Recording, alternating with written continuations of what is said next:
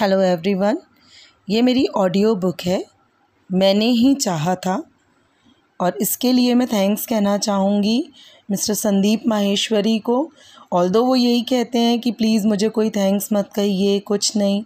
But मुझे जो आत्मज्ञान हुआ है, जो मैं अपने आप को जान पाई हूँ, ये सिर्फ़ उन्हीं की वजह से है। थैंक यू सर और ये बुक मैं ज़रूर चाहूँगी कि आप भी सुने। तो लेट्स स्टार्ट हम अपने जीवन में जो भी कुछ करते हैं, जो भी कुछ बनते हैं, वो असल में हम खुद ही चाहते हैं। ये बात अलग है कि हम ये बात मानते नहीं हैं, क्योंकि हमें बताया ही नहीं गया है।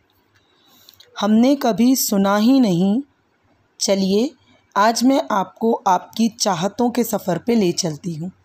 जहाँ पर चलकर आप भी यही कहेंगे कि ये मैंने ही चाहा था।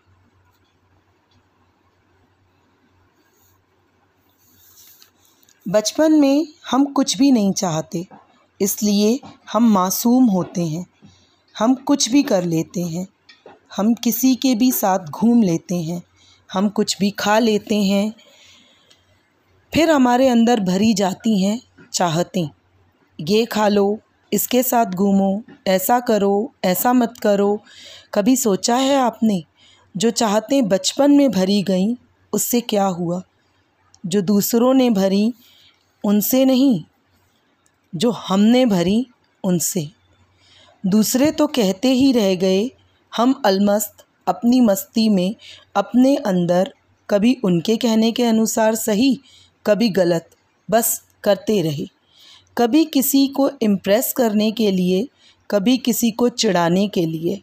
और इस तरह हमारी यही मस्तियाँ, हमारा स्वभाव, हमारी आदत बन गई। और फिर वही हमारी चाहत बन गई। यकीन नहीं होता ना? तो ज़रा अपने बचपन की तरफ़ मुड़कर देखिए। यकीन हो जाएगा। एक छोटा सा बच्चा गरीबी में पैदा हुआ। उसकी एक ही चाहत अमीर बनना है। लोगों ने उसे पागल कहा। उसे कहा, जो तू सोच रहा है असंभव है, बता भला, कैसे बनेगा अमीर? उसे कुछ पता नहीं है, लेकिन उसकी एक ही चाहत है अमीर बनने की। तो वो बनेगा या नहीं? आपने बिल्कुल सही सोचा। उसे अमीर बनने से कोई नहीं रोक सकता। वह खुद भी नहीं। इतिहास में ऐसे लाखों उदाहरण मौजूद हैं, जहाँ एक गरीबी में रहने वाला बच्चा एक दिन अमीर युवा बनता है। इसी तरह किसी अनपढ़ या कम पढ़े लिखे व्यक्ति की संतान जब अपनी पढ़ाई के कारण कोई उच्च पद ग्रहण करती है तो लोगों को लगता है माता पिता का कठिन परिश्रम है। किंतु जब तक बच्चा खुद नहीं चाहता, तब तक कुछ नहीं हो सकता। अगर इसे इस तरह से समझें कि ऐसे कौन से माता पिता होंगे जो अपने बच्चे को पढ़ाएँगे नहीं, किंतु सबके बच्चे उतना क्यों नहीं पढ़ पाते? ये माता पिता की मेहनत और चाहत होती है। इसमें जब बच्चे की चाहत मिल जाती है तो सब आसान हो जाता है और उस बच्चे को पढ़ाई में सफल होने से कोई रोक ही नहीं सकता। एक बच्चा पढ़कर जब नौकरी करना चाहता है, तब युवा होकर वह नौकरी ही करता है। जो बच्चा पढ़ना नहीं चाहता, वह अपने लिए नए मुकाम बनाता है। इसे अच्छे से समझेंगे तो पता चलेगा कि कोई नौकरी चाहता है, कोई पैसा चाहता है, कोई पद चाहता है, कोई शक्ति चाहता है। इसलिए पढ़ता है। भले ही उसे पढ़ना पसंद हो या ना हो, पढ़ने से दूसरों को जो तकलीफ़ होगी उसे वह कभी महसूस नहीं होगी। वो जितनी शिद्दत से जिस चीज़ को चाहेगा, उतनी ही शिद्दत से वह उसके लिए मेहनत करेगा। ये मेहनत भी दूसरों को लगेगी, उसे कभी नहीं लगेगी। अब दूसरी तरफ़ जो पढ़ना नहीं चाहता, वह न पढ़कर उसे क्या नुकसान होगा, यह बताने के बाद भी पढ़ाई की तरफ़ कभी आकर्षित नहीं होगा। वह आपको ऐसे हज़ारों लोगों के उदाहरण दे देगा, जिन्होंने न पढ़कर भी इसी संसार में न सिर्फ़ सफलता हासिल की है, बल्कि उन्हें लोगों द्वारा सम्मानित भी किया गया।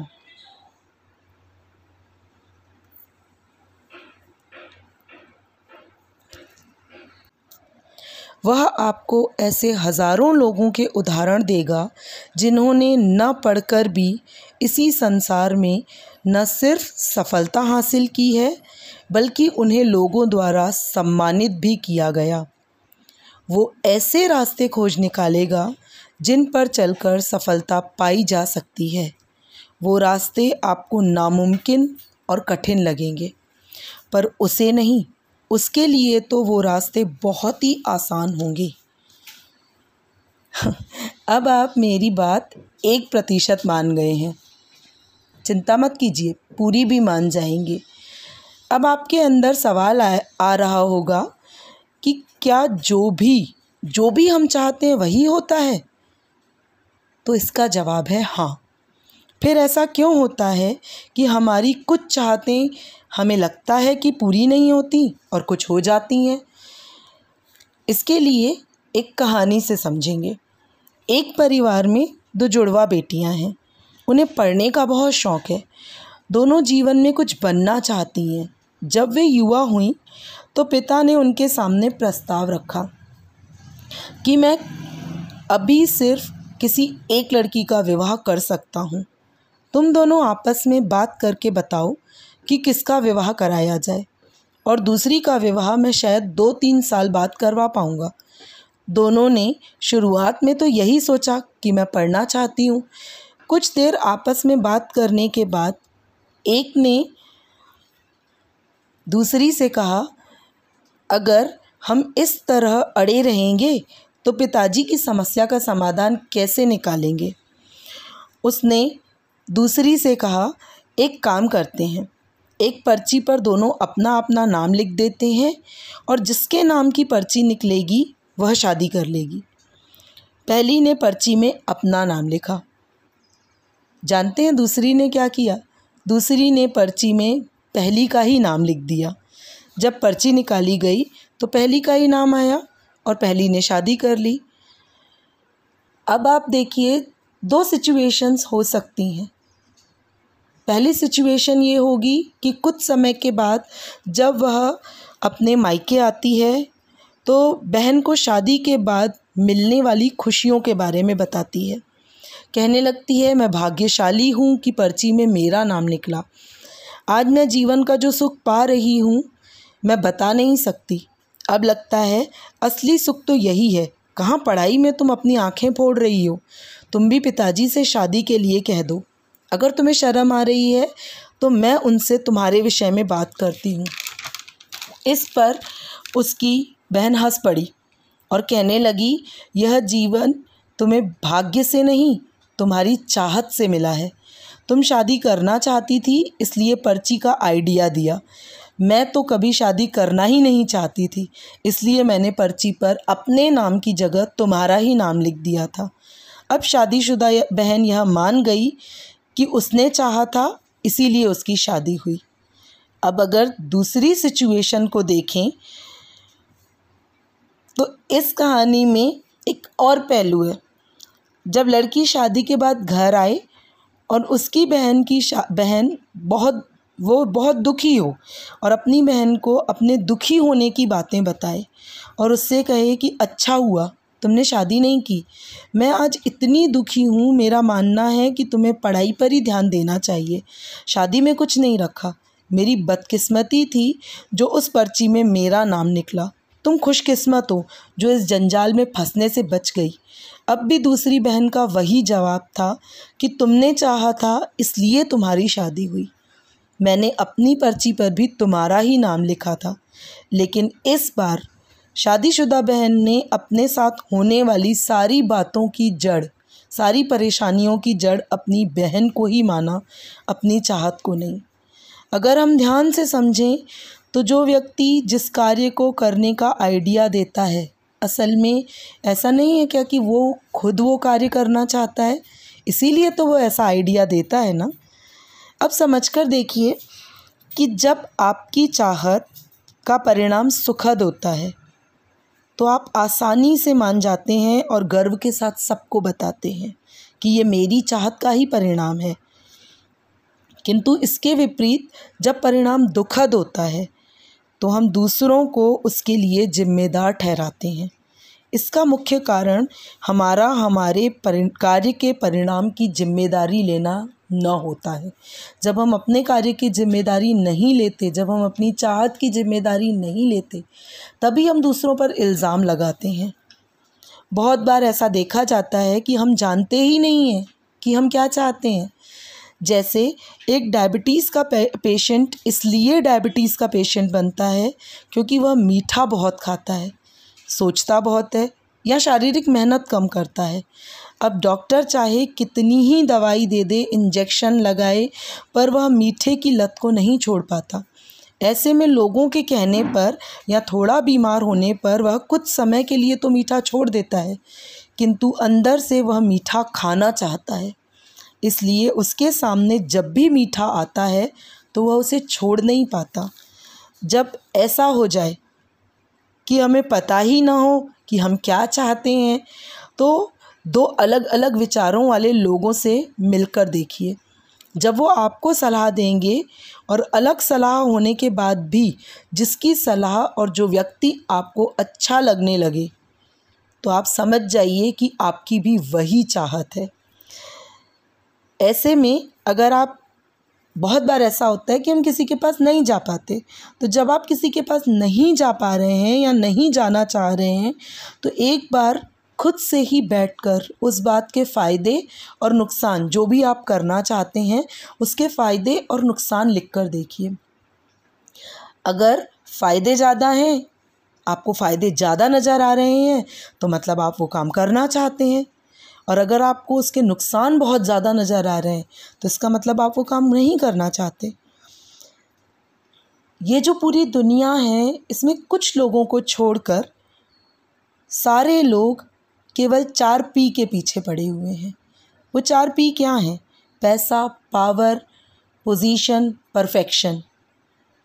जो भी, जो कुछ लोग ये चार चीज़ें नहीं चाहते हैं, वो क्या चाहते हैं? वो चाहते हैं पीस आपको ये जानकर आश्चर्य होगा कि हम जो जो जितना जितना चाहते हैं, हमें वो वो उतना ही मिलता है।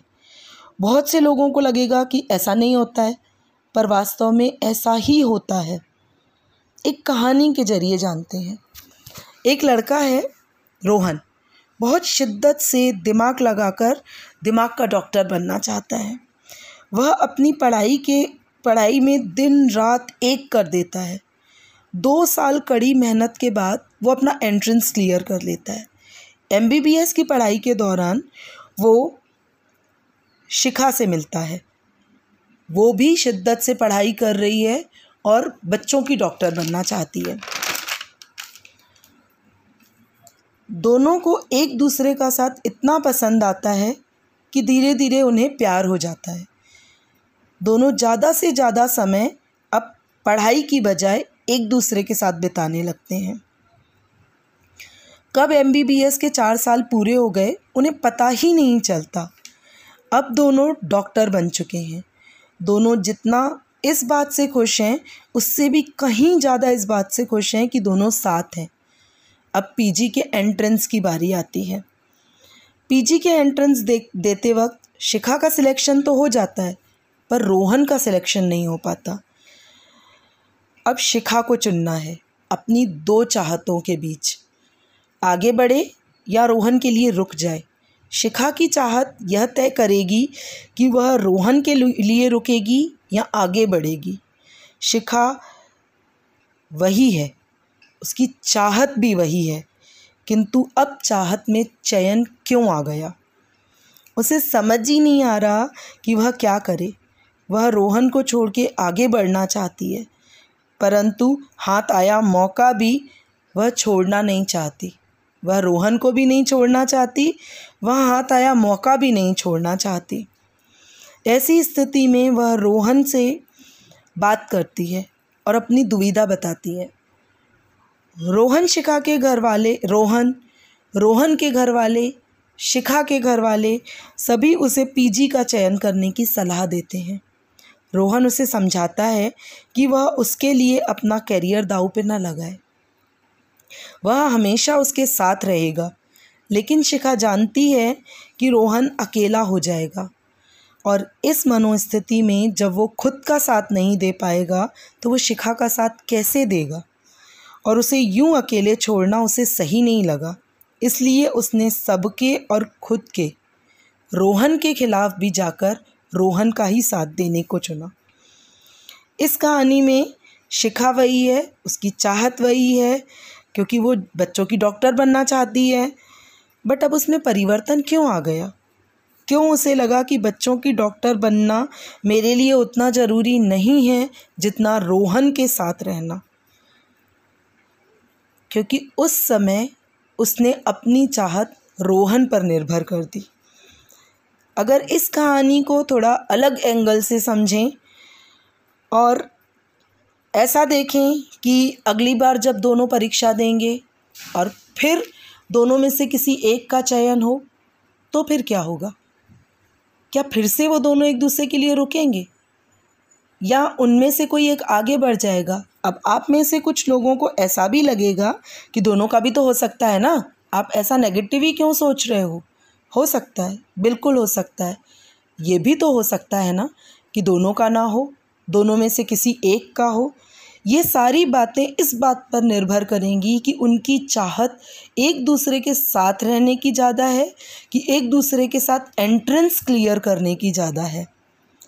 इसी यही बात हमें समझनी है कि जिसने जो भी चाहा, उसे वही मिलता है। यही बात तो समझनी है कि जिसने जो चाहा, उसे वो मिला। ऐसे देखने में तो बहुत सी चाहते हैं।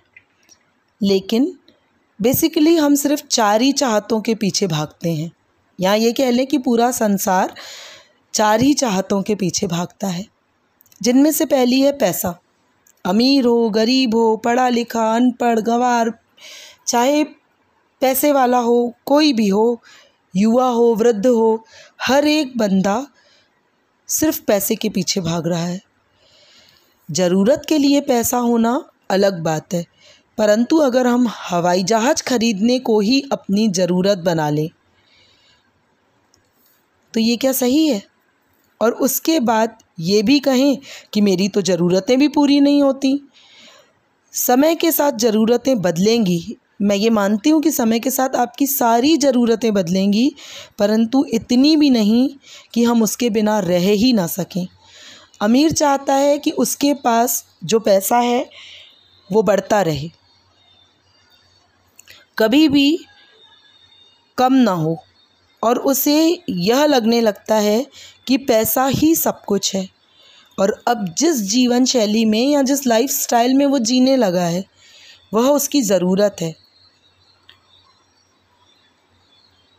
अब जिस शैली में या जिस लाइफ स्टाइल में वह जीने लगा है, यह उसकी ज़रूरत है। पर यहाँ पैसा उसकी ज़रूरत नहीं है, उसकी चाहत बन गया है। गरीब को जितनी ज़रूरत है, जब उसे उससे भी कम मिलता है तो उसे लगता है कि जिसे ज़रूरत है, उसे तो मिल नहीं रहा, और जिसे ज़रूरत नहीं है, उसे देखो, उसे कितना मिल रहा है। इसलिए उसकी पैसों के लिए चाहत केवल ज़रूरत जितनी ही होती है। और वो उतनी ही पूरी होती है। वह कम चाहता है, इसीलिए उसे कम मिलता है। अमीर ज़्यादा चाहता है, इसलिए उसे ज़्यादा मिलता है। फिर दूसरी जो चाहत है, वो है पावर की, ताकत की। लोगों का मानना है कि जो ताकतवर व्यक्ति है, वो कुछ भी कर सकता है। इसलिए हर व्यक्ति ताकतवर बनना चाहता है। लोगों को ये भ्रम है कि ताकत हमेशा रहेगी किंतु इससे ज़्यादा ताकत भी की कोई चाहत कर सकता है। जब कोई दूसरा इससे ज़्यादा ताकत की चाहत करने लगेगा तो ताकत उसके पास चली जाएगी। इसलिए कम पैसे वाला साधारण से साधारण जो व्यक्ति होता है, वो भी ताकतवर व्यक्ति के पर भारी पड़ जाता है। इस बात को आप जुटला नहीं सकते कि किसी और की चाहत आपसे अधिक हो सकती है। ये बात आपको माननी ही पड़ेगी कि जब दूसरा मुझसे ज़्यादा चाहत करेगा तो उसे वो मिलेगा। तीसरी आदत होती है या तीसरी चाहत होती है पोजीशन की, पद की, पोस्ट की। लोगों को इसकी कितनी चाहत है, यह इसी बात से समझा जा सकता है कि पीएचडी करने वाले जो स्टूडेंट्स हैं, वो भी चपरासी की पोस्ट के लिए अप्लाई कर रहे हैं। क्योंकि उनको कोई सरकारी पोस्ट चाहिए गवर्नमेंट पोस्ट चाहिए। लोगों को ऐसा लगता है कि पोस्ट से पावर अपने आप आ जाएगी, पर ऐसा नहीं है। बहुत से लोग किसी पावरफुल पोजीशन पर होकर भी कुछ नहीं कर पाते। वहाँ उनकी चाहत सिर्फ़ और सिर्फ़ पैसा कमाने की होती है। इसलिए न तो वे उस पावर का उपयोग कर पाते हैं, ना ही उस पोस्ट का। चौथी चाहत होती है परफेक्शन की, पूर्णता की। मुझे पर्सनली ऐसा लगता है कि ये एक ऐसी चाहत है जो सब में है। इसलिए आपने सुना भी होगा कि लोग कहते हैं, बस ये काम पूरा कर लूँ, फिर काम ख़त्म। परंतु ऐसा होता तो नहीं है। प्रकृति अपूर्ण है। उसे आप बाहर से किसी भी तरह कभी भी पूर्ण नहीं कर सकते। जितना ज़्यादा इसके लिए आप कोशिश करेंगे, उतना ही ज़्यादा उत, आपको वो अपूर्ण लगेगी। फिर भी हर एक व्यक्ति परफेक्शन चाहता है। फिर भी हर एक व्यक्ति चाहता है कि सब कुछ पूरा हो जाए। आपको जानकर हँसी भी आएगी कि जो बात, जो चीज़ या जो काम एक को परफेक्ट लगेगा, दूसरे को उसी चीज़ में कमियाँ नज़र आएँगी। ये चाहत कभी भी बाहर की दुनिया में पूरी नहीं हो सकती, कभी भी नहीं। आप जितनी भी कोशिश कर लीजिए, पर बाहर की दुनिया में ये चाहत कभी पूरी नहीं होगी। फिर जब हम पूरे सब कुछ करके हार जाते हैं, तब हम खुद को बताते हैं कि जिसके लिए किया है ना, उसको परफेक्ट लगा तो बस, इतना ही बहुत है। परंतु ये चाहत जब अंदर की दुनिया में लग जाती है जिसके अंदर में ये घर कर जाती है, वह इस अपूर्ण प्रकृति में भी पूर्णता को जान जाता है। कुछ लोग ऐसे भी हैं जो इन चार चाहतों के अलावा एक अलग ही पी की तलाश में हैं, एक अलग ही पी को पी चाहते हैं। वो है पीस, शांति।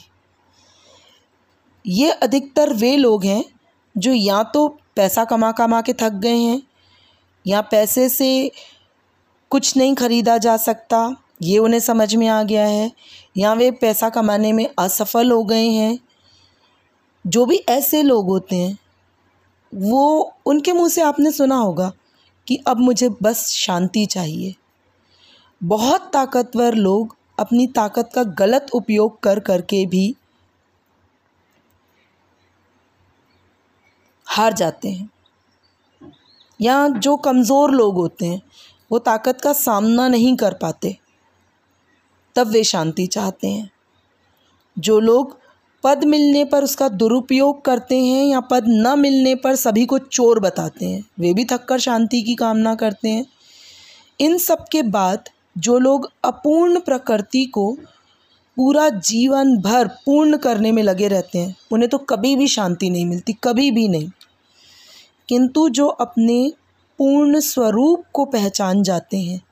वे बिना कुछ किए शांति से ऊपर, बहुत ऊपर आनंद को पा लेते हैं। ये बिल्कुल वैसा ही है कि आप बाज़ार में अपने ज़रूरत के लिए फ्रिज ख़रीदने गए और वहाँ लकी ड्रॉ चल रहा था और उस लकी ड्रॉ में आपको फ्रिज के साथ एक आलीशान बंगला फ्री मिला। अब आपको ऐसा लगेगा कि जब शांति इतनी ज़रूरी है और हम सब शांति कभी ना कभी तो चाहेंगे ही तो अभी हम शांति की चाहत क्यों नहीं करते? इसका एक सरल सा जवाब है। शांति की चाहना के साथ जो दूसरी चाहतें होती हैं, वो इतनी बड़ी होती हैं कि हम उन्हें पूरा करने में पूरा समय लगे रहते हैं। और जब थक जाते हैं तो जितनी शांति की चाहना करते हैं, उतनी ही शांति हमें मिलती है। आपको अब ये सुनकर ऐसा लगेगा कि हम अपने साथ इतना बुरा तो बिल्कुल नहीं कर सकते, लेकिन हम अपने साथ इससे भी बुरा करते हैं। इसके लिए आप सबको याद दिलाना चाहूँगी मुंशी प्रेमचंद की कहानी बूढ़ी काकी की, जिसमें बूढ़ी काकी को जो गर्मा गर्म पुड़ियाँ उसके घर में बन रही होती हैं, वो खाने की चाहत उसे अंत में लोगों द्वारा बचाई पूड़ी, प्लेटों में बचाई गई पूड़ी की खुरचने खाने पर मजबूर कर देती है। उस समय बूढ़ी काकी को ये सब गलत नहीं लगता। उस समय तो वह अलग ही दुनिया में होती है और वो दुनिया है उसकी चाहत की दुनिया। जहाँ वो पूड़ियाँ खाना चाहती है, कैसे भी, कुछ भी करके। अब आप समझ गए होंगे कि कुछ लोग अपनी चाहत को पूरा करने के लिए गलत तरीके क्यों अपनाते हैं, क्योंकि चाहत की दुनिया में सिर्फ़ चाहत है, सही और गलत कुछ भी नहीं। इसलिए तो कहती हूँ कि जो भी जो भी हो रहा है कि मैंने ही चाहा था। Thank you very much